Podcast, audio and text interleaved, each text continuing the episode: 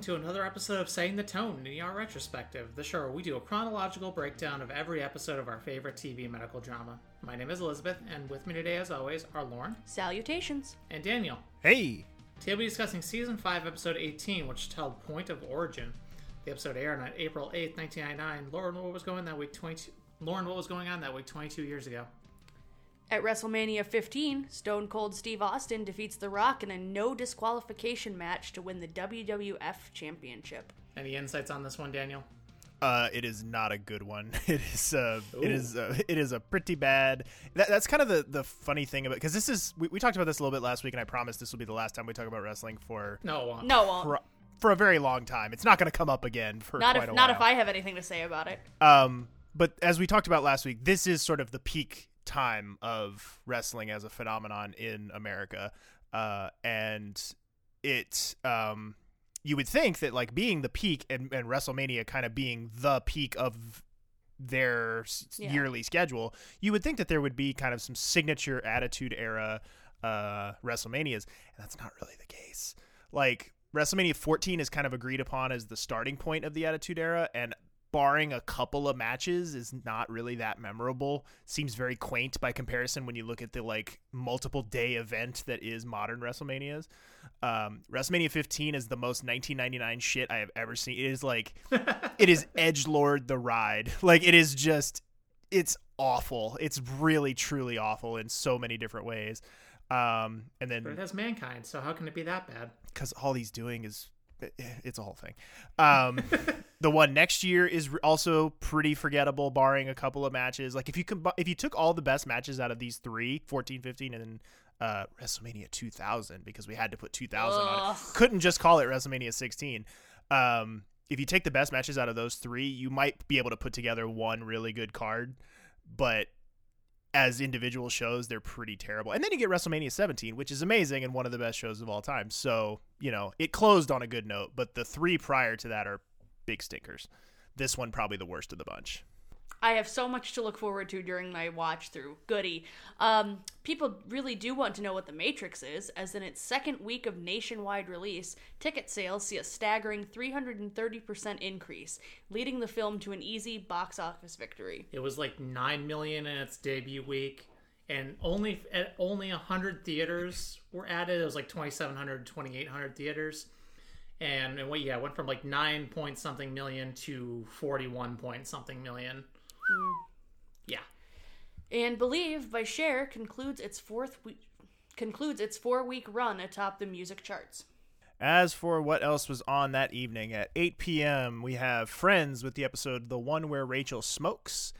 At 8:30, we have a new entry into the Thursday night NBC lineup, a mainstay of the. Uh, I don't know if it was a mainstay of Thursday night, but it was definitely a mainstay of NBC's lineup uh, for a while. Uh, Will and Grace. but now it's must-see TV. Yeah, Will and Grace, uh, which is in the latter stages of its first season at this point, uh, with the episode Grace Replaced.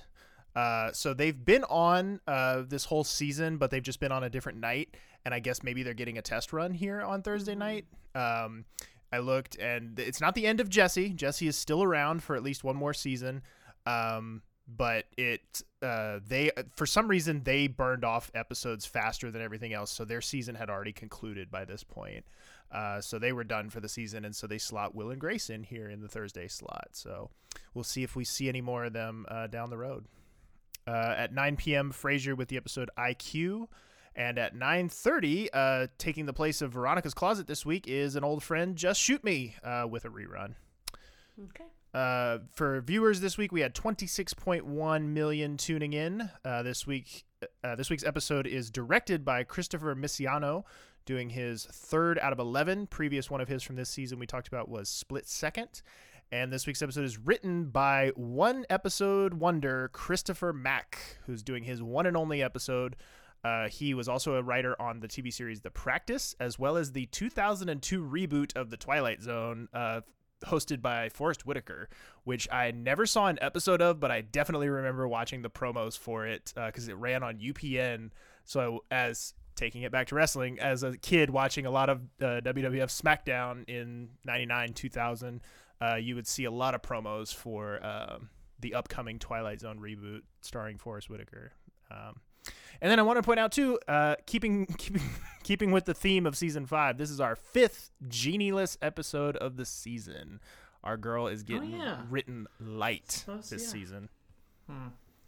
Well, our previously on this week is brought to us by Carter, and someone's banging on Carol's door while she's asleep on the couch, and it's her mom. Hey, we haven't seen her in a hot minute. Um, she's also yelling for Doug, so uh, awkward. Ugh. Uh, it's eight thirty in the morning. Carol says that Doug left, but declines to say that he's you know he's left permanently. Yeah, I love how she's like, but you guys always go to work together. Ugh. Yeah. Not anymore. But mom brought some extra food for Doug. Doug's favorite. I forget. I forgot what it was, but uh, Carol almost passes out when standing up.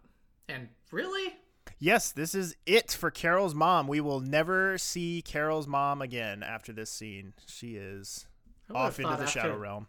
I would have thought after the babies.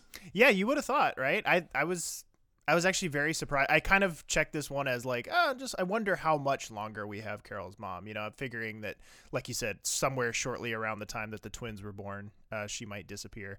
Uh, but no, it's actually here. All right. Um, then we go over to Benton, who is on the phone while hanging out with Reese at his apartment, and he needs to go to an open house for Reese's prospective school, but Romano is calling, trying to get him to come in on a surgery that's been rescheduled. And it's not going well. Um, Reese picks up a knife from the dishwasher, and we see Benton both yell and sign no at him, and just cute little baby homicidal maniac. It's Reese the origin of the vine. Yes. What you got there? A knife. No. It's so good. But yeah, Reese is adorable as always. More Reese always.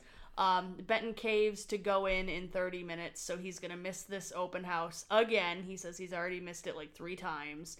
And Reese then drops his hearing aid into the toilet. What a little shit. Ugh. Even manages to make that cute though. Yeah, just. Plunk. I'm so glad he doesn't flush it. If he had flushed it, I would have had a heart attack. But he luckily doesn't go that far. Um, Aren't toddlers so precocious when they're destroying expensive medical devices? yes. Yeah, Um, they actually are. I mean, Then we go over to a home, and Kerry is yelling for O2 or pillows to help someone breathe. And we kind of figure out that it's maybe like an assisted living home or a nursing home. Um, Kerry says the woman is altered and asks for the woman's baseline. Also, that the woman is hypoxic and may have pneumonia. And the nurse is like, she's a DNR. And the doctor came yesterday. Like, what do you want us to do? We don't have this equipment. And um, she's also in congestive heart failure. And the nurse or the nurse or like the caregiver says, You're not her doctor. And Kerry slaps back with, No, I'm her daughter. Da-na-na. dun, dun. Da-na. I don't know why. We, So- I don't know why we did the Sports Center sound for that, but Oh. but sure. I was. I didn't think. I didn't think Sports Center. I mean, we literally went da na na da na na, but it's it's fine. It works. I suppose we did. That's yeah, but that's I I don't equate that noise with Sports Center because God forbid I've ever watched Sports Center in my life. You're right, it probably is that noise, but I think of it as like the mystery whodunit noise. Just da-na-na, Yeah. da-na-na. Doesn't matter. All I can hear is the Sports Center sound in my head now. Oh, Lizzie, please take us in. Uh, we're going with some bangs, and after Scott Van Pelt plays us out, uh, we, uh, Lucy has to run up to group therapy. It's her first week up in psych. I'm sure that'll go well. Um, Carter says they're just trying to freak her out, and Lucy says, "Oh yeah, she's really good at this stuff." Are you though, Lucy? Oof. Are you though? Here's more of that, I've more of that uncomfortable hindsight foreshadowing. as probably the person with the most uh, with the most experience of attending therapy and attending group therapy in this entire in this entire podcast um, student doctors are varying wild are very wildly Yeah. in how good they are I've, I've had some really good insightful ones and i've had some really god awful ones that i wish would just leave Yeah, I can imagine that. Uh, so then we go from there. We see Carol is coming in uh, late. Uh, Mark, Mark is asking uh, Carter where he wants him, uh, as Carter is running the board. Uh, turns out that uh, Carter is going to be senior for the day. So, yeah. I do we think? I mean, so okay, we'll get into this in just a second because Carter then goes to ask where all the pens are, and Jerry pranks him with a zap pen. We find out that it's April Fool's Day. Do we think that the very idea of Carter being senior for the day is in and of itself an April Fool's prank? I did not have that thought at the time of this airing, but it could be because yeah, um, when when they talk about him being senior for the day, Lucy goes, "Oh, is it part of your uh, chief application?" And Mark's like, "Yeah, something like that." Yeah, like so it could very well be because he kind of like, I mean, as you might expect, he doesn't get very much respect as the senior, and he kind of gets shit on this whole episode. And so I was like, is this like a meta thing where like the putting him in charge for the day is in and of itself a prank? I don't know. It's more of a welcome to management, jackass. Yeah, it's it's a rude awakening for our boy. Uh, we go from there to a uh, lawyer uh, talking to Mark about the Mobilaje and Kube situation. As we will recall from the end of last week's episode, uh, they are, uh, well, at least in Mobilaje's case, he is uh, in the process of trying to be deported uh, because he uh, is here in the country illegally. and we get a big modern day, oh, hey, it's that person here. Skyler White is our lawyer. Anna Gunn, who, as I said, she played, that's probably I would say far and away her most recognizable yeah. role uh, Skyler White on Breaking Bad, uh, but she was also in the movies Sully and Equity. Uh, and I, I remembered that this happened, but I wasn't sure exactly where, and I couldn't even remember exactly what it was her um, her job was that she showed up doing. But I did remember that Skyler White showed up for an episode. Everyone's been on this goddamn show. I swear to God. Yeah, at some point, it's I, I believe that was uh, Troy Evans that said that uh, when mm-hmm. we interviewed him. He said practically just about everybody with a SAG card found their way through the ER soundstage at one point or another mm-hmm. in the 90s. Um, but uh, Corday tells uh, Skyler that her uh, tells her that uh, Mobilaje was discharged from urology this morning, which uh, complicates things because if he is no longer under doctor's care, that means he is subject to his hearing. Yikes. Hey, hey. Uh, and Corday and Benton are talking about why Benton is in already after he comes in. Um, and what in Weinstein? Weinstein. Oh, and some hotshot surgeon named Dr. Weinstein. Um, hopefully not Harvey. Um, is bad joke. I'm sorry. Record. I'm already about to take my headphones off. All right. Um, is he's leaving town soon, so they have to run to, run the surgery right now. I guess he has like basketball tickets tonight or something like that, or baseball tickets. Yeah, it's it, no, he it's baseball, and then he has some like conference going out of town or something. I yeah. thought I heard them say. Yeah, so. Benton, well, Benton's on the phone about the hearing aid, um, and Romano just does the absolute dick most dickish move possible, and just hangs up and just hits the the receiver thing and hangs up the phone. And can't do that to someone now. yeah, it's true. Right?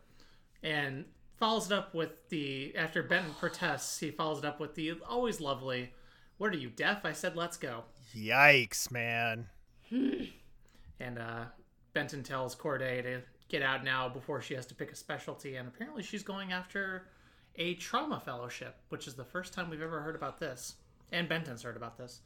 Um, then we go over to Mark is coming up to talk to Lizzie with Skyler. Are we just gonna call her Skyler this I, whole episode? Because I don't okay. think her yeah. character ever actually gets a name. I think she's just I'm, listed as Mobilaje's lawyer, so Skyler's okay. as good as any. Um, but yeah, about INS and Mobilaje, they're trying to get physical disability continuance, and without it, like we mentioned, Mobilaje will have to testify in court, read the torture, and do a signed a signed statement about it with explicit details. Yeah, that, that's the key part there is is the details portion, mm. which is problematic when you know someone's been tortured, right? Which they talk about the PTSD and how he has blocked memories of it and everything. Um, it's it's like how it's like how Corday says like shouldn't he just be able to just show them the scars on his back and they be yeah. and they be like yeah okay good you're in. Nope. Um, then we go over to Carter working with a child having some persistent crying after a nap, a fever of 101. It's very lethargic, won't really come to. Carter at first says he may be septic. Great. So, is kind of a big diagnosis. To just say, oh, right he to. might be this, and then right. not follow up on it right there. Um, this kid will be a, a little bit of a through line. Kerry runs in with her mom and rushes her into trauma one. Whose films are those? Um, and Kerry starts running the trauma by herself, pushes Carter out, and was like, "I got this. Go do other stuff. It's fine." And like just totally over treating this elderly altered woman who is a DNR. I love how he's still like, I don't know if you're aware, Doctor Weaver, but I'm Yes. senior for the day. Like he try, he still tries to like, you know, rem- let her know, like, oh, I don't know if you heard, but I yeah, I'm running I love how board. she's she's like, "Then go run the board." oh, Carter. Then we go over to Mark and Mobilage and Kubi, and they're about to go see this psychologist. And Mark says he will get sent back without the testimony about the torture and puts him in a wheelchair and says, Oh, yeah, no, you're feverish. And if anyone asks, tell them you have belly pain. Right, and he goes into the whole like assessment. He's like, "Oh, you're a little tachycardic, and uh, you you're a little like he just a little warm. yeah, it goes into the whole like spiel, like which is very which somebody points this out when we get to the listener responses, but like this is very much a Doug Ross move. Like this is this has echoes of a Doug Ross move. There are a couple echoes of Doug in this episode that get called out, and it's really good. Yeah. Uh, we go from there. We see Benton, Romano, and the aforementioned Dr. Weinstein scrubbing in. Uh, they're talking charmingly enough about inseminating horses, which. What is it about season five and horses? Why do horses keep coming up in season five? Jake? Ask your wife. She's a horse lady. Uh, yeah, she she probably would have thoughts about this. Um, uh, they get interrupted. Uh, Weinstein asked to push the surgery back to one, uh, which would have given Benton plenty of time to go to his open house if you're keeping score at home, uh, because he has a call with a sales rep. Hmm. Uh, and Dr. Weinstein here is played by actor Matthew Faison, who I really only grabbed because I thought it was an interesting coincidence that he appears in two iconic 80s horror movie franchises, both in both instances in part six. Uh, he is in Friday the 13th, part six, and Nightmare on Elm Street, part six. Doesn't play, I mean, obviously, there's not really much crossover between those series except when they, you know, had their Versus movie many years later. Uh, but uh, he's not playing the same character or anything like that, but he just manages to worm his way into part six of both series. All right. Good for him. Got a paycheck. All right, let's go uh, to our first audio clip of the episode. Corday runs into Carol down at the Roach Coach. End of shift. Oh no, just started. You? Post call. Six hours to go. Feels like this internship's never going to end. It always feels like that. That looks really good. I'm famished. I just can't eat anything, you know? I'm trying to keep something down, but. Here. Thanks. Morning sickness. Yeah. And I'm really, really tired. Have you seen your OB? You've not made a decision. You know, three months ago, I was worried that I couldn't even get pregnant. And now, here I am, all alone. I wanted to have a baby with Doug. I, I don't want to be a single mother. Do you have to be? I mean, have you spoken with Doug? I see all these pregnant women parading through here, lost, frightened, not knowing what to do. Okay, and what do you tell them? I always say go with your gut, because most of the time it's right. So, what does yours tell you? I don't know. I really like this companionship between the two of them. Yeah, I do too, and I'm uh, sort of surprised, I guess, at how much we're seeing of it. Like, I'm, uh, it's not a pairing that I really remember. It kind of, I think we talked about this last week, how it kind of felt out of left field a little bit that Corday was the one to receive the news of Carol's pregnancy first, and so to see them, you know. To, to realize that that wasn't just a one-off and that they do actually follow up on that a little bit in this episode was like both kind of nice and also still a little bit surprising where I was like, oh, they really do kind of Mm-hmm. have a have a f- established friendship a little bit. Yeah. I would have loved to have seen more of this. Yeah. From there, Mark tries to get Mobilage bounced back to Corday and the surgical service for readmit orders because, you know, he was just discharged from surgery, so it would be a bounce back to them. Wants to buy him some time, and Corday is having some issues, as she says, signing her name to a lie. Which I always think it's really interesting what they do with Corday because this will be a kind of through line for some of her stories is how much she is willing to bend the rules Mm-hmm. and the things she is willing to, you know, cover for or go out on a limb for. and I just it's just neat that this is one of the first few times we have this explicit like this is a no no. This is you are falsifying documentation right here. But she does it because it's Mark. Right? Yeah. And no, not really. Well- she does it because she she does it because she believes in in what's going on, but also maybe because it's Mark. That's next season. Uh, well, actually, I was gonna say this was actually technically the last Green Dayless episode of uh, the series. Next episode is where that really starts. we already had a Green Day episode. Gene I have- was saying. I have the dumbest grin on my face right now. This is technically the last episode where we can say that uh, Mark Green and Elizabeth Corday do not have any sort of uh, romantic inclinations toward one another. Yes. Getting it pri- R slash pictures taken moments before disaster. getting we're getting into prime time, baby. So then Carter asks if Mark can see a few patients, as he has an armful of charts and has been, you know, trying to run everything himself while Mark is trying to be a superhero. And he's like, "Here, can you take some of these?" Just that's my Carter impression because Carter is completely at a loss for how to function today. It kind of reminded me a little bit of that the episode back in early season one where uh, Mark and Jennifer basically just do it the whole episode, and Doug is left in charge of the ER, and he has the piles of paperwork that just keep getting bigger and bigger and bigger, and he's like, "How does how does Mark do this?" And Jerry's like, What is this? What is this? Yeah. What is what is this? like, it's very similar. And then we see Carter uh, going over to the desk asking Jerry where his stethoscope is. His stethoscope has gone missing. Uh, sends Malik off to go get some vitals and discharge a patient, uh, and then accuses Jerry of uh, stealing said stethoscope. Uh, we will follow up on the stethoscope uh, theft a little bit later on. Um, we then see Kerry talking to the PI with the really bad ponytail, in case you forgot, about her mom, air quotes mom, uh, and if there's any other family to help with how abandoned she was. Uh, air quotes mom is asking, she's starting to come to here for the first time, uh, and she's asking for a woman named Claire.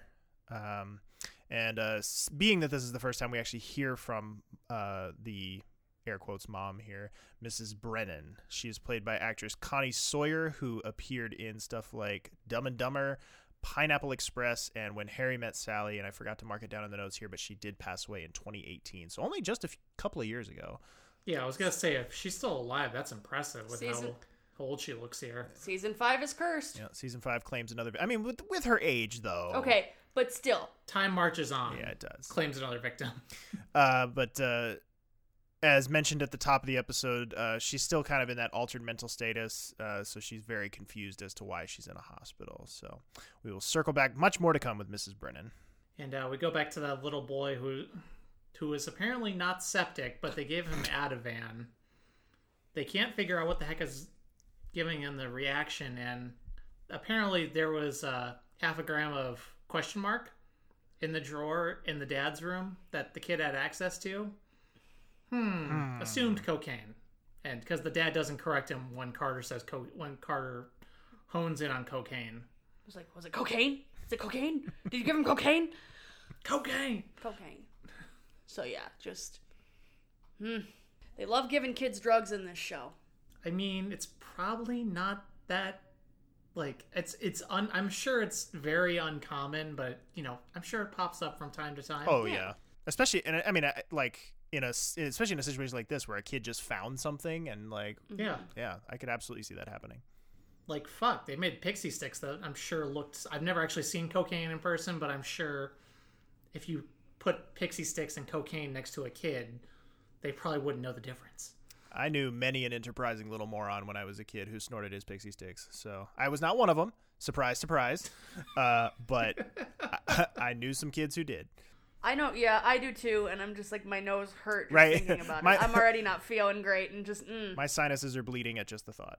Uh, but then Benton sees Reese in daycare, where in one side of the room a woman is singing to all the children, while it goes over to the other side of the room where like the table and coloring is, and Reese is just kind of sitting in the corner by himself. It's such a lonely It's little so friend. It's so sad, and that's exactly what it's supposed to be. It illustrates the point perfectly how isolated he is in this hearing world without a specialty school or specialty instructors. But it's just, oh, it's. I love little baby, little toddler Reese so much. Baby Reese is so good. Just, mm. Replace all child actors in this show with little baby Reese, and I am happy. Um, but yeah, definitely pulls at the heartstrings. Benton walks away after that. We don't really see any follow up from that interaction. Um, then Kerry, we find out, is asking for an ICU bed for her mom. Mark and Carter are telling Kerry about the cocaine, and she's like, "Wow, that's not surprising." like, okay, like another day in the office. Yeah, she Um, she does not care at all. Like does not give a shit. Um, Kube says Mobilage is asking for Mark, so Mark gets pulled away. And then we also find out that a schizophrenic delivered a baby in the street, and they put Carter on it to handle it because uh, Kerry's busy dealing with her mom, and Mark is about to go uh, deal with more Mobilage. Speaking of which, let's go to our next audio clip where Mark goes in to support Mobilage during his testimony. I don't know. There was a hood over my face.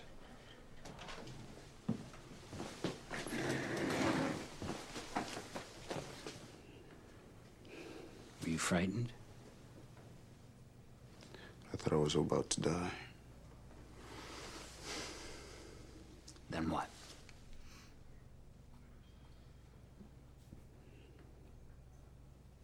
They took you to a cell. Yes.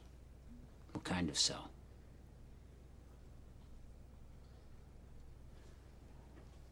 It was cold. What did it look like?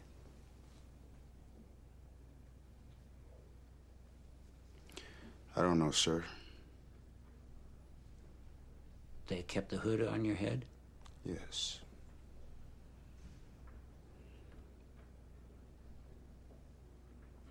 Then what?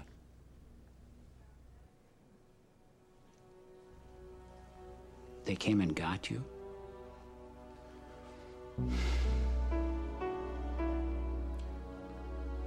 How long before they came back? Mobilage. What happened next? Cannot tell you, Why? because I do not remember. several things about this. Number one, first and foremost, uh, Djimon Hounsou is the unquestioned MVP of this episode. Yes. Yeah. Like, Spoil spoiler alert, he's my pick for guest. If you can call yeah, guest star. Yeah, Yeah, I think so. he'd be a he guest. he Yeah. qualifies. Yeah, I think so. Um, yeah, no, he is like, he- I mean, he's already he's been good this whole time, but this is an episode where he goes from like solid to pretty good to like ri- like you can kind of see where like th- there's a there's a big movie star in there. Like there's a guy who's got tremendous acting chops in there. Um, Secondly, we had that scene during the storm where Clooney had that uh, that back and forth with that investigator, and we talked all the, at the time about how like how amazing that actor was and how much he brought to the scene and how like you know it took what could have been this otherwise very just expositional type scene and, and brought it into like all time great status. This guy does the same. Kinda, I was gonna say the opposite. Like to me, Oh, to I me, I think he's- to me, I think Djimon Hounsou like carries this scene, and this guy does not meet the moment. I don't think. Like I think I don't know. I think this could be so much better than it is, and it's great. But I think that's all on Djimon Hounsou. I think Djimon Hounsou makes this hundred percent what it is, and the other guy is literally just there, just tossing softballs at a brick wall. Like he he has no, I don't feel like any oomph to him. Whereas the other guy had me hanging on every word. I think here though he's trying to be a more soft kind of receptacle for what Mobilage is saying. Sure, yeah. So he's trying not to overpower the scene because it's really supposed to be carried. Right. No, exactly. Different type of scene. Like it, it's just, you know, it was kind of fresh in my mind having it just a couple episodes ago. Like what a what a difference it can make. They they are definitely an interesting contrast though. The other thing that happens here that doesn't happen in the other is there is some more score, mm-hmm. which might contribute to it. True. and how tense it ends up feeling or not. They may have felt that because this is such a dark topic that Mm-hmm. they needed to soften it a little bit with some of Martin's magic. Mm-hmm. Yeah. Yeah. This this is a storyline that could. I mean, well, is even with the score, but like it could get overbearingly dark if you let it. And I do think you needed a little bit of the, like you said, the Martin magic to kind of soften the blow and round off the edges on it just a little bit. Um, but still good stuff. Like I said, Djimon Hounsou, 100% MVP of this episode. Uh, but we go from there. The previously mentioned schizophrenic woman who delivered is wheeled in looking for her baby, uh, and it's a surprise return. It's the woman from uh, an episode early on, I think, this season. Uh, I don't think it was season four. I think it was early this season. I think It so. was, yeah, Yeah. I'm pretty sure. Uh, Coco, uh, the one who was suspected to be pregnant, uh, or they th- she comes in claiming to be pregnant, and Mark doesn't buy it basically and gives her Haldol uh, before Yep. he does a pregnancy test, uh, and so, uh, but she's back having delivered. Um, the placenta was apparently eaten by a dog in the street, which was charming little detail there.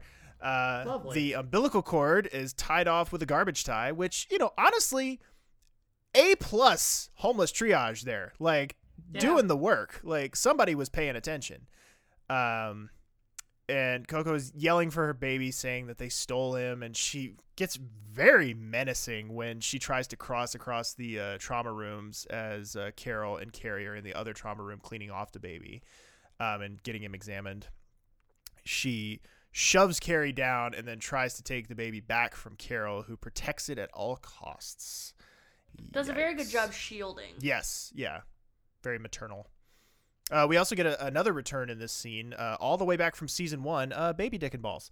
Uh, they make another grand return in this. Lizzie Lizzie did say, like we were watching this, and Lizzie goes, "That's a baby's genitals." yep, we get Baby Dick and Balls for the first time since season one. If you're keeping score at home, Was trying not to, but thanks. I missed it because I was looking down for notes, so I did not have to re-experience Full that. 1080p, Yeah. high definition. they are just right there, fully framed. Can't miss them. Lovely. Uh, and, and Benton's down in the ER trying to get the sternal saw study. Just try to say that five times fast. You're welcome. info from Kerry and suggest they write it together because it's sort of a you know it's oh yeah it's a total total thing and he uses that to bridge the gap of uh, brings up the trauma fellowship and how the and Kerry mentions oh yeah they're trying to go to go around Romano with that and they're proposing it to and Anspaugh's are proposing it to the board next week. this makes no sense to me because Romano is now chief. What is Kerry doing organizing fellowships at this point? She should just be a normal doctor in the ER. Well, they do. Maybe they do she- mention that it's an ER centric fellowship. So Right, and and Romano is Right, but she's an attending in the ER, so she she I might have some kind of flexibility or leeway with that. I don't know. I think I think she w- wisely made the assumption that Romano would not want the ER essentially to essentially poach one of his surgeons. Well, and I get that, but I'm saying she does not have any authority to do this. That's like, why is involved, and Anspaugh is going to bring it up to the board. I, I, I don't I don't I don't agree. I don't Well, think it makes the sense. the larger the larger question here is how because this is kind of a collision course of two um two popular characters and two popular character uh, portrayals here. How do we feel about Peter kind of going around Elizabeth to try to snake her internship or fellowship uh, for totally noble reasons? Like he wa- he wants to have a, a more normal routine and a more normal life uh, schedule to accommodate Reese and all of his uh, challenges and, and needs. Um, but by the same token, too, it was kind of Elizabeth's to lose, and it was her idea, and it was the, the whole thing was kind of conceived by her. And sh- doesn't she deserve a normal life too? So I mean, it's like, how do we feel about these two characters kind of coming coming to a head? Benton's intentions are, you know, like you said, they are correct and they are. I, I'm not going to use the word noble because that's the wrong word because the way he goes about it is, is less than Yeah. ideal. But it's it puts i mean it puts the audience in Yeah. a really re- i mean i guess i like that they bothered to even like do this because it does put the audience in a really uncomfortable position of having to pick a side basically between these two characters who both i think have pretty legitimate claims to something like this both of these characters could use a fucking break basically is what it what it boils down to like they've both kind of been put through some shit over the last year and uh, it would just be really nice if one or the other of them could get a break, but they can't both get that break.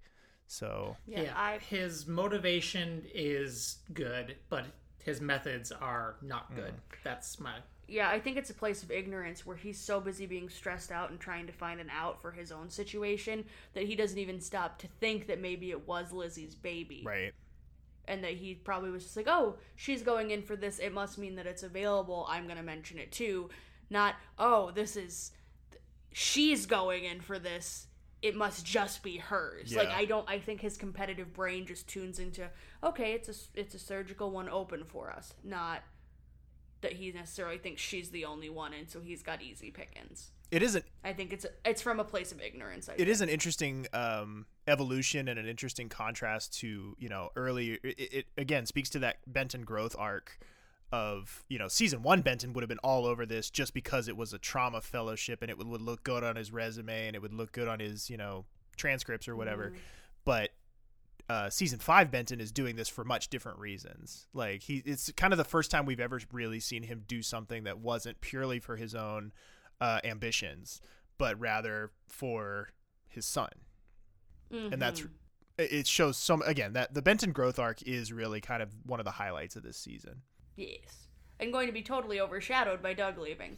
uh, we'll, we'll see we, we got a I want to try. we got a to. couple I want to try. we to. got a couple episodes left we'll see how we stick the landing and we'll see how the dust settles when we get to the season five wrap up uh, we learned that the government prosecutors are coming to the hospital tomorrow to get Mobalage's testimony because the prosecutors expect, rightfully so, that they're stalling. So we learned from the lawyer that they're coming here. Shit. Um, Kerry is checking with Carol on Coco's baby. Everybody's stable, everybody's good. Carol mentions that the woman Kerry brought in is throwing PVCs and Kerry's like, "What the fuck? Why didn't you tell me? Oh my god!" And goes and runs and stands with her, all supportive and cute. Lots of very human Kerry moments this episode. And then uh, more April Fool's chicanery. Um, Chuny, Chuny, quote unquote, can't punch in, and gives Carter all sorts of shit about it. and this, I feel like this is kind of a weird April Fool's thing to do. I mean, I guess because Carter's inexperienced in management. Ha ha, he's incompetent. I She's guess, just giving this- him a hard time, making his life guess. inconvenient. I don't know. again yeah Seems kind I- of seems kind of given their uh given their prior although he is a little distracted with the Mobalage thing at this point but i still am in my head canon that him being in charge for the day is in of itself an april fool's prank i wouldn't be surprised if mark put her up to that and was like just Yeah. fuck with his time card just to like you know Yeah. Well, then then you have then you have her look at Malik, and she's like, "I couldn't keep going. He was getting angry." So like Malik and Jerry look like they put her up. To yeah Well, of course Jerry did. Yeah. Hashtag Team Jerry. Team Jerry. Um, the, but uh, on more serious news, the the CT scanner has crashed, and it could be up to four hours before I- it's operational again. I thought this was going to be another April Fool's moment. The No, minute she said is- that, this is all all real. Uh, so Carter is making the executive decision to close them to neurotrauma. I, I love when he says that too how jerry immediately pushes back on it and he's like whoa are you sure like doesn't Anspaugh need to do and I love the almost like pleading way that Carter responds back and is like Jerry I'm in charge okay like he's like like, someone is going to respect him today damn it like he is just mm, the poor boy uh, but we go from there. We see Carol is uh, taking care of Coco and uh, massaging her uterus, which is a sentence I didn't know I was going to say when I woke up today, uh, to help restore the blood vessels. It is a very nice, very nice moment between the two of them. Uh, uh, Coco has clearly either been given or has taken her meds at this point and is much more stable. Uh, you know, back on back on the even playing field here. Uh, she says, you know, she's swearing, you know, that I, I can I can do that. I can stick with it. I can go back home and stay on the medication now. You know, and Carol reminds her, somewhat matter of factly, that you know it's not for six months or a year, but it's forever now. You can never stop taking the medication. You have to, you know, because she says that she stopped taking the medication while she was pregnant because she didn't want it to affect the baby. Um, Right. which is a totally understandable thing. That's a that that's a this is not just still a '90s thing. They still haven't figured that shit out today. Like, No, like for for a lot of anti-seizure medications, it's something that if I were to want to carry a child, no thank you, but if I were to want to carry a pregnancy, I would have to very carefully work with my neurologist to figure out alternate medications, smaller doses.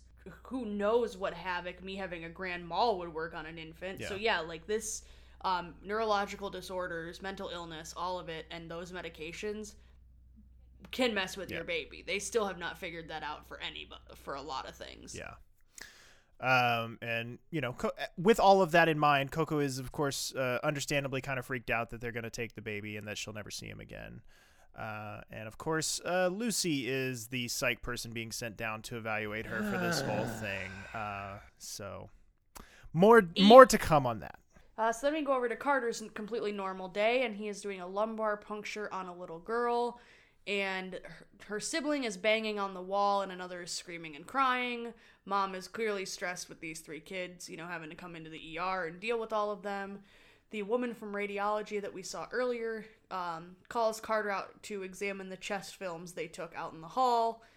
And Daniel, do you want to talk about who she is real quick? Yeah, this was the first time I got a clear look at her. She is played by, uh, at least for me, she, she may not be for everybody, but for me, she was an Oh Hey, It's That Person, uh, played by actress Gina Hecht, who appeared in the TV series Dave, uh, Seinfeld, Mork and Mindy, and one of my weird favorite 80s movies, Night Shift, uh, where Henry Winkler runs a uh, sex worker operation out of a morgue. Uh, I promise it's not as weird as it sounds. it's actually No, that sounds that sounds entirely up my alley. I'm here. it's for it. actually a really funny movie, and um, it has Michael Keaton in it in his first role ever. Uh, he and it's Michael Keaton being funny, which is not something that I was used to. Because I saw this movie probably when I was in high school, so probably like 15 years ago. And uh, Beetlejuice. no, this was before Beetlejuice. Like this was No, but I'm saying you said you saw it in high school, so that's why. I was yeah. No, well, to me though, like at that time, Michael Keaton was Batman. Like that's what I knew Michael Keaton best for. Like yes, he was Beetlejuice, but like to me, he was Batman. he's Beetlejuice. Just his monologue in SNL. Will you play Batman with us, Michael Keaton? so good, but he's Beetlejuice. But if if you can find, it, I have no idea if it's streaming. I think it was streaming on HBO Max uh, as of a few months ago. But if you can find Night Shift, it is definitely worth a watch. Excellent, excellent comedic chemistry between Henry Winkler and Michael Keaton in that movie. Also, I'm just trying to imagine the Fonz being being a pimp. Well, that's the thing. He he plays the opposite of the Fonz. He plays like uh, Oh, he he plays such a like nerdy and and this woman here, Gina Hecht, she plays his uh, overbearing, neurotic uh, fiance who is like just like treats him like shit and is just like you suck, get a better job, blah, blah, blah, whatever. And then he hooks up with Michael Keaton, who's this like weird, wacky dude, and they end up running a uh, prostitution ring out of a morgue where they both work, and it's just it, it- it's really bizarre, but it's and comedy ensues. yeah, and it was actually I think it might have been Ron Howard's first movie too, uh, as a as What a director. Yeah, it was Ron Ron shit? Howard Brian uh, Brian Grazer collaboration. It was like their first. I am going to look up if this is streaming anywhere. I looked and I couldn't find a clear answer. But while we're dealing with that, speaking of ambiguous things, they look at this uh, chest film and there are four rib fractures on this little infant girl. And Carter has security called down immediately to stay with the family while they go take another uh, set of films. You know, full series like they have to do in suspected child abuse cases. And um, while that's happening, Carter's like, "Well, how how'd the brother broke, break his arm, huh?" And the mom's like, "He fell off the bed." Which sounds like a bullshit thing. Like, how can you break your arm falling off a bed? But that's neither here nor there. We're gonna come back to this in a little bit. DS D, DCFS is going to come and interview her, and security is gonna hang out with them until they do. It's not great. This whole episode is just haunted by Duck. like Yes. Oh my god. jumping to the worst conclusion with the mother of color. Uh, speaking of the mother of color, Mrs. Gleason, played by actress Terri J. Vaughn, who had uh, recurring roles on uh, the Steve Harvey Show and All of Us, as well as the movie Friday. Hey. And Night Shift is streaming on Starz. Oh. Which is the only appropriate the only appropriate response whenever Starz comes up. Oh. Not watch, not watching that then, I guess. But it has a very nice Rotten Tomatoes rating at sixty nine percent. Uh, you know what's not nice? This bulk of audio clips we're about to get Oh into. yeah. I'm trying to lighten the mood I'm before try- we get. no, I let's go. All right, we've we've hit the listening party episode portion of this episode. Uh, so let's start off with uh, Kubi and Mark talking about Mobalage. They let Mobalage live for people to see him broken, to set an example. Why? What did he do? He wrote a short story. They saw it as a call for revolution. Was it? I didn't know he was a writer. He's an engineer, but he was a romantic to me. Not as you see him today. He was warm and funny, energetic. Kubi, I, I need to know things about the torture. Anything that could help spark his memory. We don't speak of it. You must know the sort of things that they did. You can see the sort of things they did. I was thinking more of where, how long, when, details. I cannot give you details. I wish I could.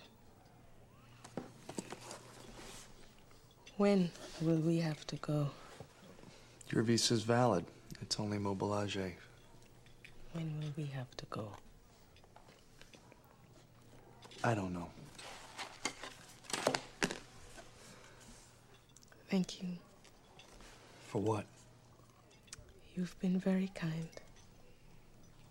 I want to help him. So do I. Okay. I know we've been heaping all of the deserved praise on Djimon Hounsou for his role. I forget this actress's name. Akosua but, Busia. But she has also been just as excellent, in my opinion. She is fantastic, and I love the ke- the on screen chemistry she has with Mark. She's she's the heart, he's the soul. Yeah. Yeah, and this And- this is arguably the most like uh, uh, uh, I'm a, I, I, this is not the right word, but like it's the most expositional we've been able to get about the story. Like we've learned more in that minute and a half about the details of kind of you know not only the incident of what happened to Mobalage, but like their lives together before the incident. Like we we learned so much about not only what happened to him, but about them and what their relationship was like before everything went wrong. And it's just yeah you're, you're absolutely right. She she is by no means uh, not up to the task of uh, matching his intensity. And I love the well, when do we have to go? Yeah. yeah so much like just, Just, the uh, solidarity uh she's My heart ripped into pieces. uh and uh this is unfortunately the last time we will see kube uh the, her part of the story i guess is more or less done um I again, there's been so much of this story that I have either misremembered or just completely forgotten about, and um, so I'll be interested to see how they do wrap it up. I believe Mobalage has one more appearance after this episode, and I think I saw him in the next uh screen. yeah, No, I think that was for this one. I don't fucking know. from from talking to our buddy Aaron, who of course was on uh, a couple episodes ago, he expressed some frustration with how this storyline ends and says it sort of borders on a bob. So I'll be interested to see how they do wrap this up uh, and whether it whether we think it's anything close to a satisfying ending. But uh, good note for for Kube to go out on as a just a, a, a one big you know monologue kind of performance like that is a good note for her to end on. Yes, very powerful. All right, let's move on to our second of three clips here. Uh, Carol and Kerry are talking about Mrs. Brennan, aka Kerry's mom. Hey, Kerry. Hey. I was checking vitals on Mrs. Brennan. Chart says you pushed some lidocaine. That's right. Did her DNR status change? Do not resuscitate does not mean do not treat. You treated an arrhythmia, Yeah, that's not resuscitation. so you won't intubate. Carol, you know what? She's my patient, and I'll make a judgment call if it comes to that. Excuse me. A judgment call? Isn't that a little hypocritical? What? Doug made judgment calls, what he thought was best for his patients. Carol, Doug created his own problems. You didn't help much.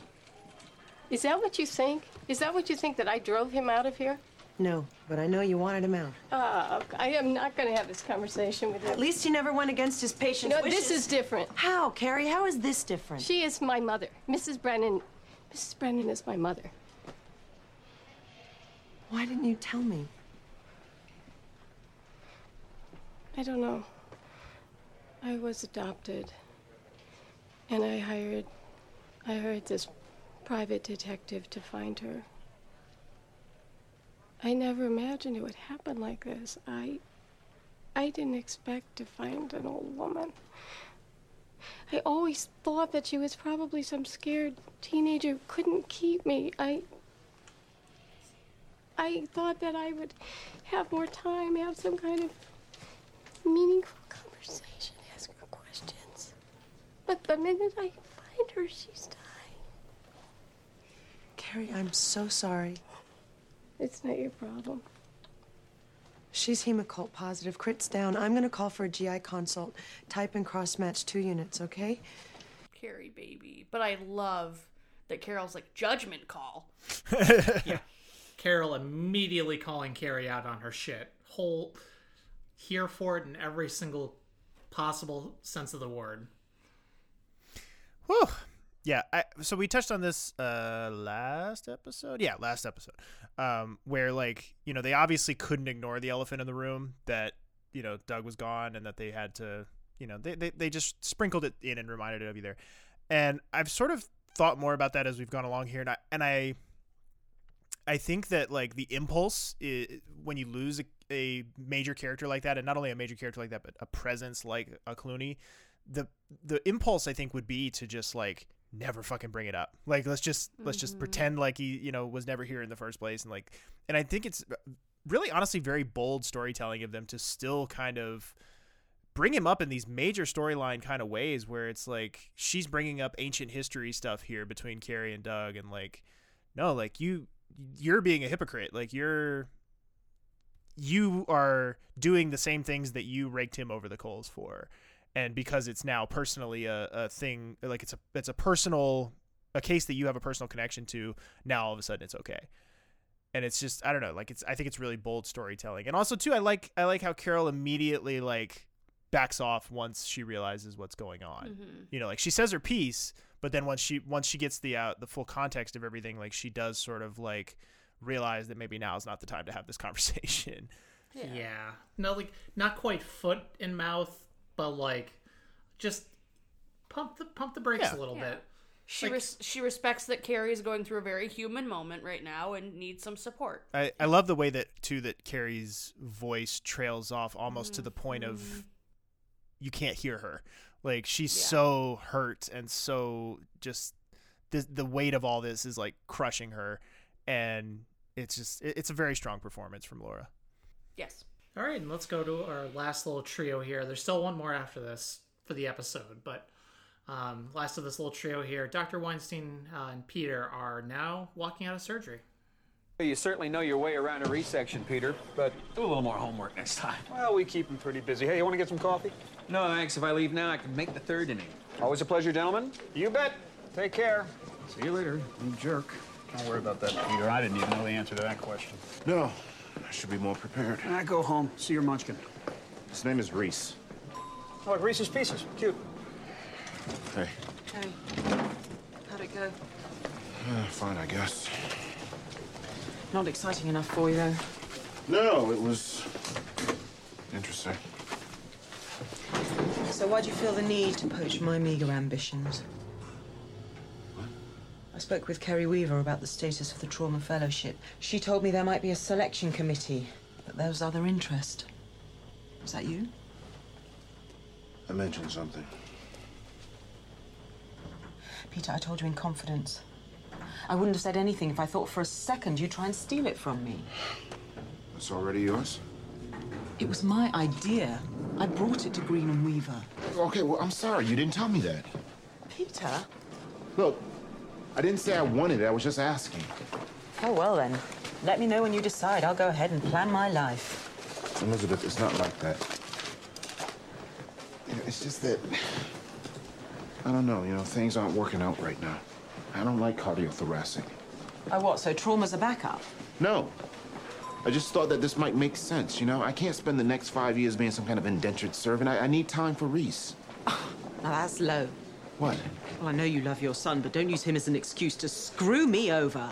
You know what? Take it. I don't want it. I'll find something else. No, no, I don't want you to forfeit it to me. If, if you want it, by all means, you go for it. I'll still get it.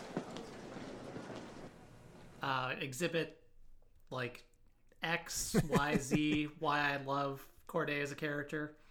Just everything about this scene. So fiery. I love it. Ugh. And she's totally right. Yeah. And she's absolutely right. And now we well, now we know at least that it was a little misinformed Peter Mhm. poking around where he shouldn't. Or he maybe shouldn't have been, but he's still he's still like, meh.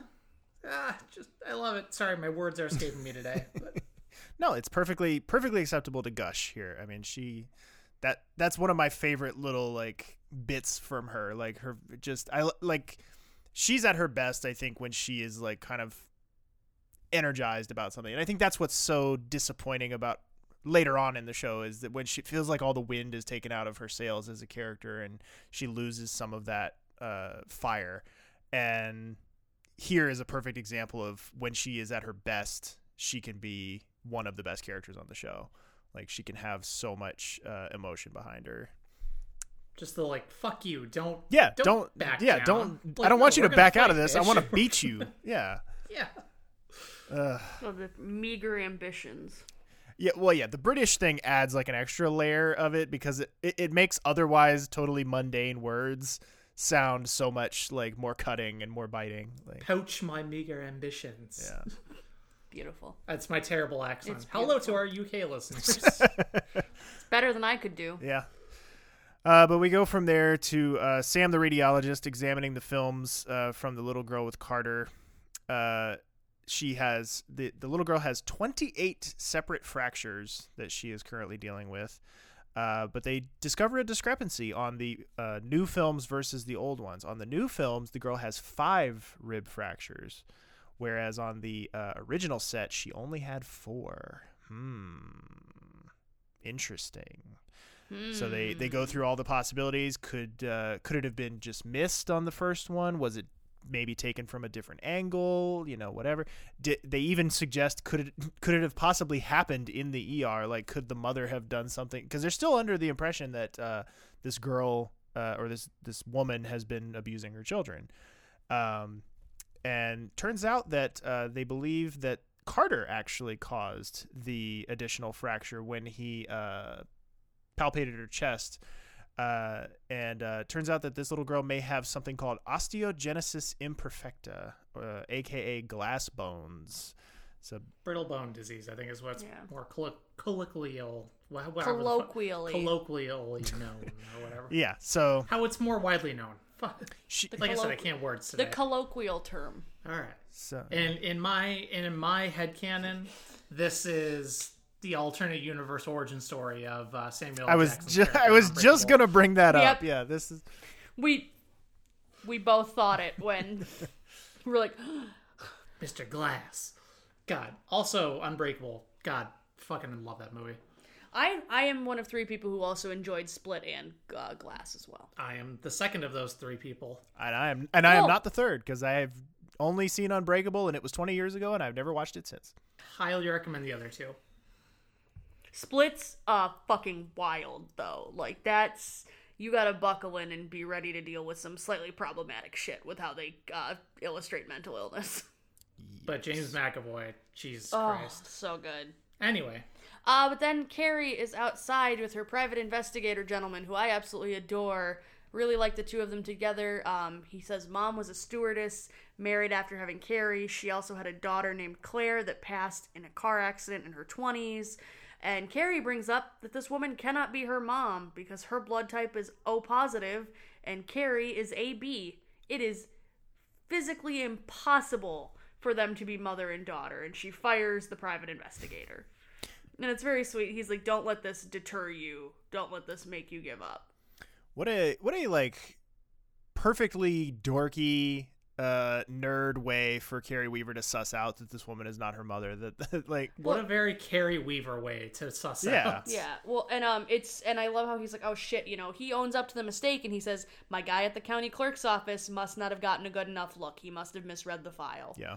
Like he And they- owns up and says, "My bad." And he mentions specifically that, like, you know, blood type usually isn't available information Yeah. in his research. So, He's like, "Oh yeah, I, like I don't even get that." So just very, very good, good scene between the two of them. I hope we see more of him. I doubt we will. I don't think we do. I, I double. I, there I- is one more scene. I remember specifically at least one more scene. Okay. Cool. All right. but yeah, I uh, I mean, and what was the flash forward we did uh, recently, Lauren? Was that season eleven? I, I don't even remember anymore. season te- season just know- 10 or 11 so like the Yeah. the search will very much continue for Kerry the Kerry's mom's and i want to say there's at least i want to say there's one other false start with kerry and her mom and air quotes mom that she is convinced is her mother who ends up not being um, but i could be completely misremembering that but yeah poor kerry But for now, let's uh, go over to Carol asks Lucy to call her resident about Coco because Lucy is too inexperienced. I mean, yeah. It's her first fucking week ever dealing with psych patients on the level that she is. And uh, because Coco wants another doctor. You know, respectively so. Coco has very has there's a lot of complex issues going on with Coco. So she might want someone who's who knows their shit. Yeah. Um, not to say Lucy doesn't know stuff, but she doesn't know stuff that can make the difference. The baby's at stake. Yes. Um, and Lucy says a schizophrenic thinks I'm underqualified, which a fuck you, b people with mental illness are more than capable of making their own judgments on the quality of their care. Absolutely. I have fired more than one therapist in my life. Yeah. When when Lucy said that, I was livid. I have fired more than one therapist and and psychiatrist in my in my over the course of my mental health journey.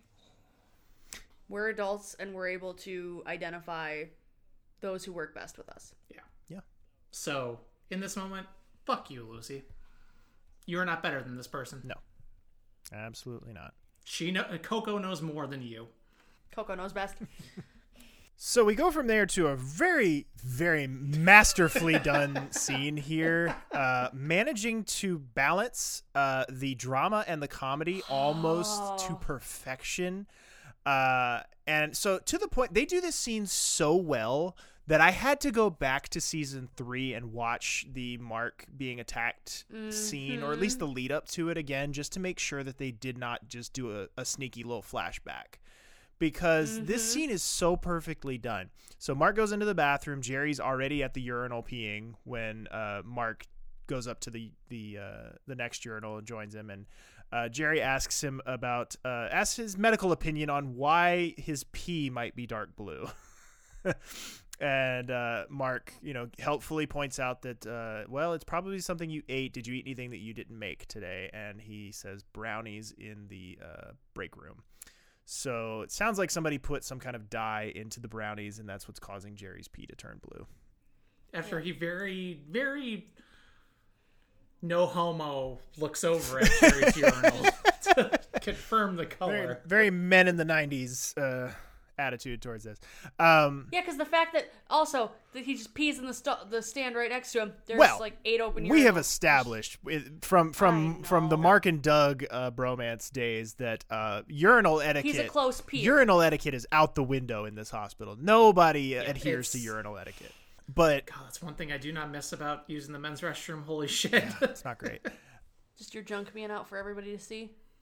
especially if it's one of those places like We're- Wrigley with the troughs and stuff. Like, Oh, yeah. oh my god, it's the worst. Oh, I'm s- I'm so glad I've grown up only having to use individual toilets. Oh, I saw some interesting things. It's awful, Back in the days Espe- when I went to especially if you have a like a shy bladder and you just can't pee in front of other people. You could just be standing there for days having to pee, but not being able to.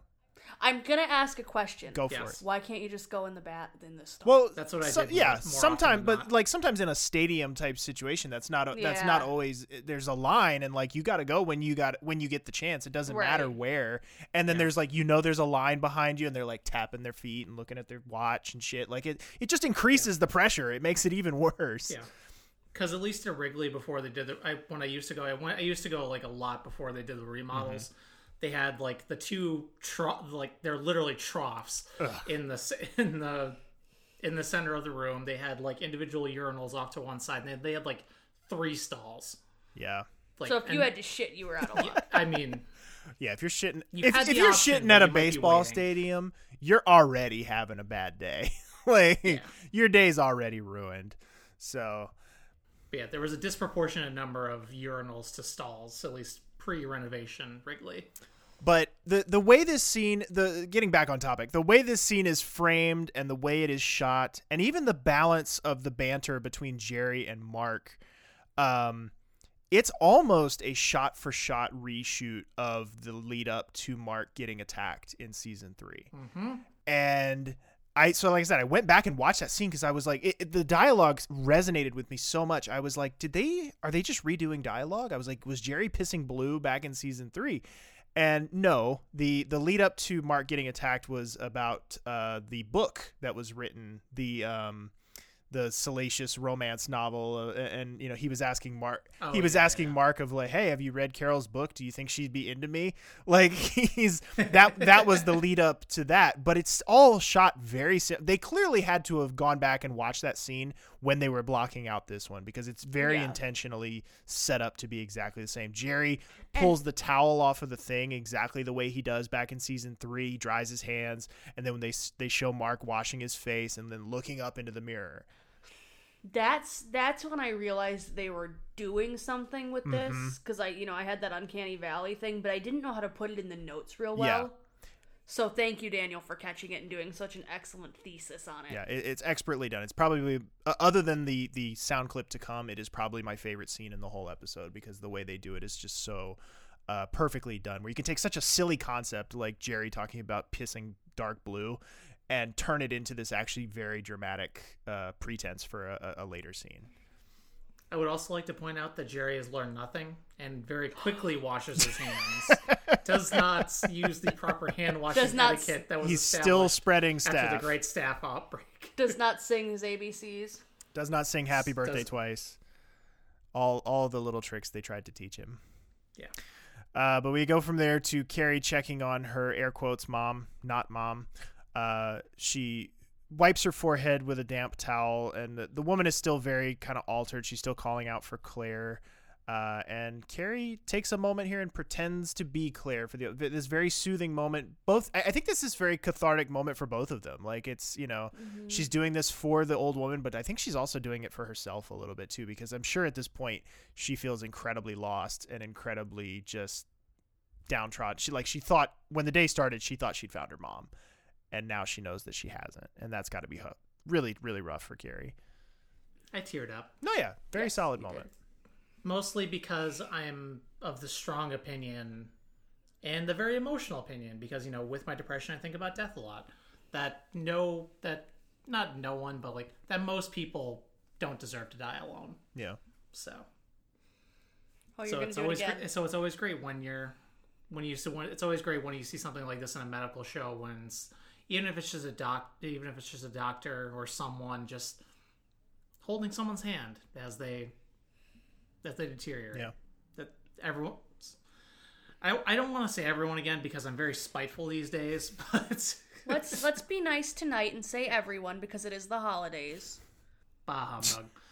uh, so let's uh, and on that lovely note, um, we're going to go to our last audio clip. It is a chonker, um, but it, it clocks in at four minutes and twenty three seconds. But it's, worth every single second. Um, I will put a distinct trigger warning on this one though for graphic descriptions of not only general violence but specifically torture um, as Mobalage will describe his torture.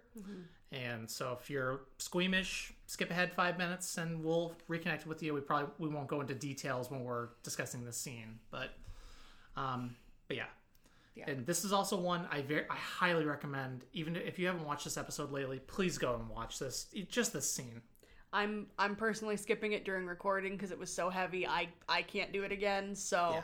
I'm I'm gonna be with you listeners on this Yeah. one for moving forward But on there this. but there is very much a visual component to it that sends it over the top. Um, but yeah, Mobalage is in the bathroom with Mark. It's a bathroom. Yeah, it's just a bathroom.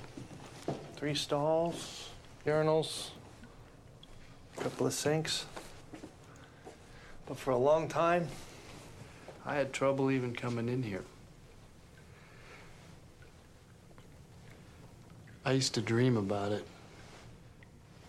It was my nightmare.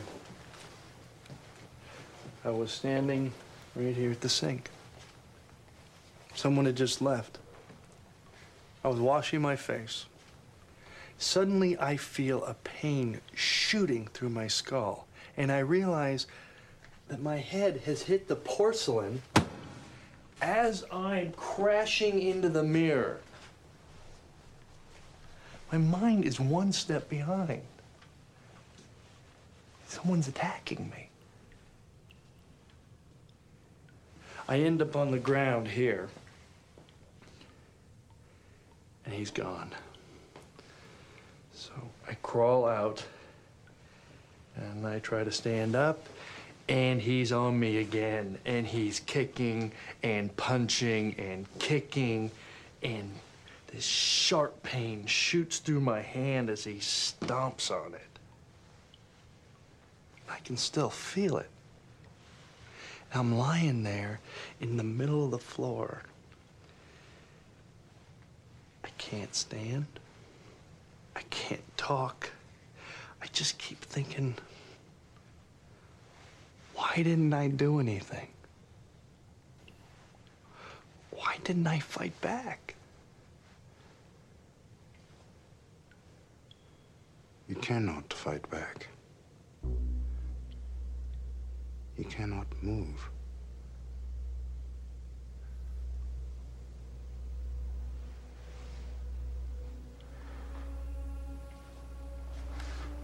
There's no window there.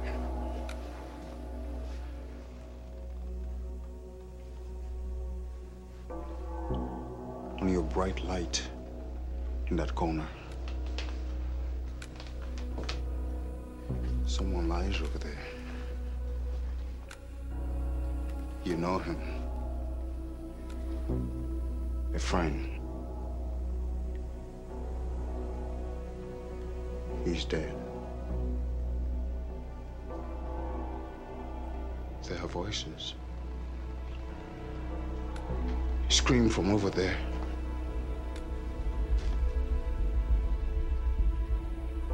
Chain.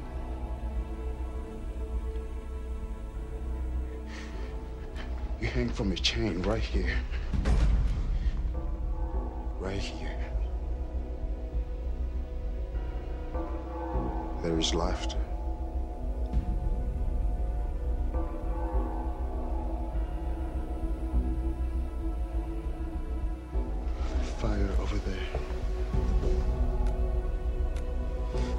They hit the long blade. Hold, hold it to you. It burns. You cannot breathe. It comes again harder, longer. You smell it. You smell your own flesh burning.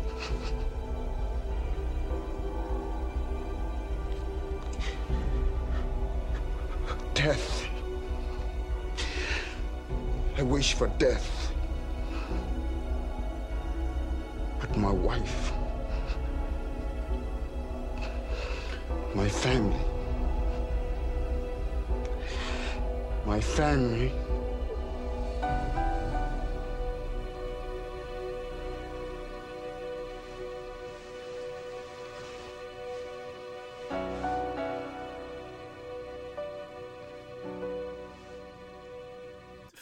Money, that's the single best individual scene we've had on this show yet, and t- probably top five of the entire series That's fair. for me. And again, holy shit, that score. Yeah, Yeah. it's everything is absolute. That's that is the single most perfect scene we have seen yet. hits on a lot of different notes and and all the different parts like the cinematography the individual performances um i love how in the first half of it when it's mark kind of recounting his uh trauma that they redo and it kind of continues throughout but of course it gets a little bit overshadowed by the score but they do the thing they did from when Mobalage was first introduced where they heighten all of the um diegetic sound in the room. Like all every little like tap every water drop every bump everything is heightened because he's Yeah. entering back into that sort of hypersensitive PTSD thing of like his his senses are on fire and you know, it, it, and then that score, which is so ominous. Like that score is like the most ominous score I think we have had to date, probably, and it just like. Mm, like it, and it's it, it's almost like a heartbeat. Like it almost has this like real Yeah, with the- heartbeat with the heavy, deep bass. Yeah, Mm. It- it is so excellent. And like you said, it. I think you're right. I think it is probably uh, it one of the top individual scenes of the show, bar none. And yet, whoever talks about it, like when when when I when do you ever hear anybody talk I saw, about this? When I was waiting for this scene to come up this season, because I remembered it, but like we don't really like talk. Right. About, I think it's one of those things. Is like it's extremely heavy subject Sure. matter, so you maybe don't talk about it in the same way you would like a Doug and the kid from uh, Hell and High Water or something or something that still has stakes, but like and it's still very dramatic and very well acted. Right. But this is But like, wow. not not to like at the ER groups or anything like that, but like you do see a million and one threads about boy, wasn't it sad when Carter read that letter, and boy, wasn't it sad when such and such. Like they talk about sometimes the same six things, and it's sometimes a little bit frustrating because it's like other things happened in this show and this is a perfect example there's 15 seasons and 331 episodes gang that's why we do these one by one because moments like this would get lost if you didn't because not not every Yeah. episode is on the beach not every episode is hell and high water Well, Uh, sometimes there are also- meaningless middle of the season episodes like this that produce these amazing moments that you would otherwise forget And it also doesn't help that a lot of people in those groups aren't necessarily streaming on Hulu. They're watching it on Pop. So they're all watching the Sure. same episodes at the same time, and that's how you end up getting those circular right no yeah and, and i don't mean to i don't mean to single them out but it is just sort of a funny No, thing I- to me of like Dan, Dan, yeah i know I, I know. I'm there too. I know. That's why Lizzie's not in those groups. I know. Lizzie has to hear us talk about them, and I also just would never talk. I never do. because I'm not a very like speak.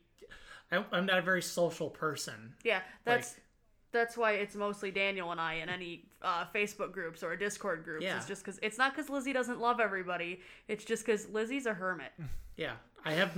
I I feel like I have nothing interesting to say, so it's like, yeah, I'm fine. You guys, you guys got it.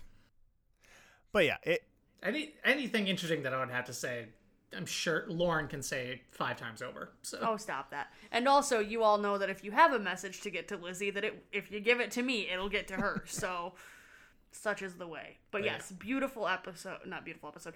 But yes, beautiful episode. But beautiful um sequence for sure, and very well done. Excellent scene partners. I, yeah. Um, Should I do the huge tonal shift? no, that is because the I, end- wa- I have okay. one more thing to say. It's interesting. It's interesting, Daniel, that you kind of use this scene as like the thesis for why we do this show the way we do. yeah I just because you're totally right, and I've never thought of it that way. Yeah, it, it's it's because I'm sure there are a lot of people out there who, uh, I, and I know because I've been told this by certain people that they wish we would just fucking hurry up and get to season six so that they can have their Abby and Kovac candy and like you know have what they want, you know. But like there is a certain charm that go- comes along with doing these one by one because there are these little. Mo- I think we had it um, just before the storm where w- there was um, that brief kind of otherwise nothing interaction between Mark and Doug, and we remarked at the time of like this is the last time we're going to see these two just having a normal one at work. Mm-hmm. And that's the kind of thing that if you were just doing the highlights and if you were just jumping ahead to the next big event and you were cutting out all the stuff in the middle, which admittedly, as we've seen as we've gone along, there's a lot of filler in there. Like there's so much of of what happens between the big milestone episodes that is very much a case study in why you don't do 22 episodes of a drama anymore. Like, I mean, yes, I know they still do. I know NCIS will go on forever and Law and Order is coming back for season 69. I get it. But like there's the, the there's a reason why that the the culture of pop culture has shifted more towards the Netflix model of a tight 13. Like just give me 13 episodes, all killer no filler and let's just get to the fucking point. There is definitely an argument to be made for we that. we also learned some of the pitfalls of the Net- Netflix We did. model, which will be coming up in a discussion. Yeah, soon. we did. And so there, there's there's points on both sides, but particularly for a show like this that is so long running, has so much history, and has so much kind of reverence for its own history. I do think it is worth. Obviously, I think I do because this is episode 109 of a 331, and we're fucking committed at this point. But like, I do think, I do think there is some value in picking apart the nitty gritty and finding these hidden gem moments because, like you said, this is, I think, unquestionably a top five scene in the show, and it it's a character who, in the grand scheme of things, doesn't really matter, and it's in an episode that nobody talks about as an all-time great episode and we're going to get into the our thoughts on it here in a minute but spoilers for that it's not like a, a life changer. It's a good episode. It's a fine episode but it's not really like going to set your world on fire. But it does have this one amazing moment in it that you could take and put it up against anything else that happens in any other I, I honestly think i think this scene right here is the fucking selling point for the Africa episodes later in the series. I think this is the scene that fucking like births those episodes later in the season where somebody that obviously uh, I think it probably goes to the highest levels. I think probably John Wells and, and Chris Chulack and like all the people who were like at the tippy top part of the decision making process behind the scenes clearly had a personal uh, connection and a desire to to tell more of the stories of what was happening in Africa uh, at around that time. So it would not surprise me if those episodes were always going to happen. But I do think that this storyline has been sort of them dipping their toe in the water of how can we maybe find a way to tell that story in our little county general ER world? And then they take uh, the little nugget of an idea that is this storyline and blow it up into something even bigger and more grandiose and more, um, you know, say what you will and say what you want about the Africa episodes, whether you love them or hate them, they're extremely important uh, in terms of what they did to bring uh, American consciousness to what was happening in, in that part of the world at that time, and, and still in many ways is continuing today.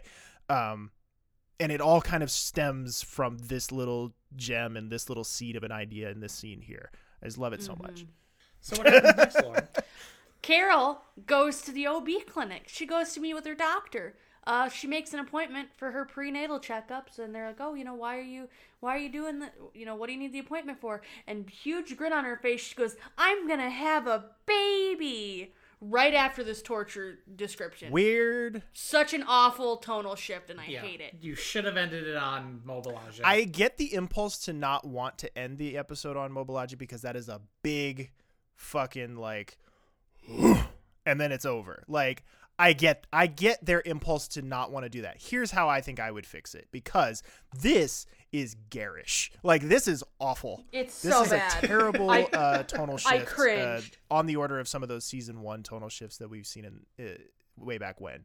I think uh, I would have swapped Kerry and her not mom. I would have swapped that for Carol going into the OB clinic. Have Carol going in to do her thing in the OB clinic, then have the Mobalage thing, and then finish with Kerry and her mom. Because kind of the the a plot of the episode prior to the Mobalage thing taking over was Kerry and her um her not mom. So I would I would have I think that's it. put that as kind of the the closing bell and just let's end it there. It's it's a little bit of a softer landing than the Mobalage thing that just dumps it into your lap, and it's certainly a hell of a lot better than this weird ass like happy shit. That that I'm not That's here a, for. that's that's a tighter way to end it. I like that. So we've already sort of touched on it to be like our general feelings about the episode honestly for me just on the strength of that one scene alone i would almost call this my favorite non the storm episode of the season like obviously the storm episodes are all killer Sure. no filler but but this is a pretty damn good episode yeah. like I'd give it an 8.5 or a 9. Like everything is good here. Everything is either good natured or appropriately dealt with dramatically, even with that weird tonal shift at the end. But I'm I'm a fan. I love this one. Yeah, I'd give it a solid eight. Yeah, I think all that's very fair. I think yeah, uh, I think like I said earlier on, I think uh Djimon Hounsou is 100% my MVP of this episode. I think he takes it uh, what would otherwise be uh, just a solid episode and, and turns it into something bigger than it is. And uh, yeah, it, it it's it sets up a lot of stuff, you know, a lot of long term stuff that'll pay off later on. Obviously, with uh, Kerry and her mom, um, we get kind of the first big insight into that and the first big um, of what will be at, at, at least one more uh, attempt to find her her birth mother. And I, I don't know. There's just a lot about this episode that is good, but the Mobalage stuff takes it from good to great. Very well put. What the listeners have to say about it, Lauren? It's a short one this week. You guys gave me a bit of a breather. Um, Frander W says, not Mark and Kerry bending over, bending and or breaking the rules to help them with their own personal interest in a particular patient. I'm sure I've heard of that happening with another doctor before. Can't remember his name now. Maybe I'm mistaken. And at Baker Basics says, just the whole Kerry story. My baby. She thought she found her mom, and then it isn't. I feel so bad for her. It's nice to see Lucy doing psych instead of the ER. I love Mark helping Mobalage. I think Elizabeth was smart for coming up with the trauma fellowship. I just don't like how it plays out between her and Peter. It causes an unnecessary rift for a tiny bit. Again, I do enjoy this episode. I just want to see Mark and Elizabeth doing the tango already. Next episode, I can't wait. there you go. There's your weird audio for the episode. Uh, no, mine still wins. Okay. Well, the that'll be on. That'll be heard by the listeners at home. Ah, well, that's about going to wrap up our episode for today, folks. Thank you all very much for listening, as always. The show is brought to you in part by our patrons over at patreon.com slash podcast. For only $1 a month, you can get access to our show notes each week, and for only $5 a month, you can get a free sticker featuring our favorite desk clerk, Jerry, two-week early access to all of our cast and crew interviews, and over 30 hours of bonus audio and video content, including the full season recap episodes, a bonus show called The Lounge, where we talk about whatever's going on for us in our lives at the moment, movie reviews where we talk about a movie featuring an ER cast member. We should have a new one of those coming out sometime soon, if not already. um, depends on how the holidays go. Um, and flash forwards, where we do a commentary track for future ER episodes. We would also appreciate it if you would follow us on our social media accounts. We are at Set the Tone ER on Twitter. We are on Facebook at facebook.com slash Setting the Tone Podcast. And we are at Setting the Tone Podcast on Instagram. Also, be sure to check out the official Setting the Tone community on Facebook. Our theme music is provided to us by Andrew M. Edwards. And Daniel, where can folks find you at? They can find me on Instagram at dan.u, that is Y-O-U dot E-L. They can also find me on my other podcast, The Popular Court, with my co-host Jake Terrell, where we do a different pop culture topic each episode and put it through a little mock trial. And Lauren, where can folks find you at? Folks can find me right here, shilling for all of you to please rate and review us if you are enjoying what we have to say. We want to spread our madness to more people, and the best way we can do that is with more reviews and feedback. So please, please, please. And also, if you're a patron, you may get a sticker with my cartoon face on it. Spoilers. Whose films are those? Whose films are those indeed? Um, you can also find me on Twitter. I'm at Random Gamer. That's J A M 3R, as well as on the Popular Courts YouTube channel, doing a Let's Play of Mass Effect 2. New episodes of that are out every Friday, and you can find those videos and much, much more at youtube.com slash the popular court. Thanks again, everyone, very much for listening. Please join us again next time, and have a great week.